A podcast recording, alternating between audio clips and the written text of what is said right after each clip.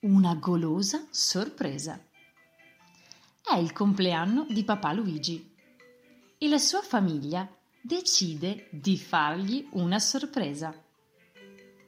Mamma Rosa e Giacomo vogliono preparare dei biscotti al cioccolato, i preferiti del papà.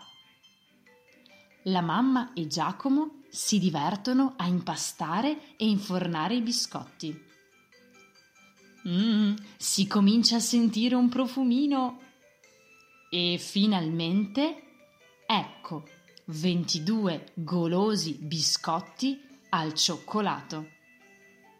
Giacomo non riesce proprio a resistere e appena si sono raffreddati ne mangia sei.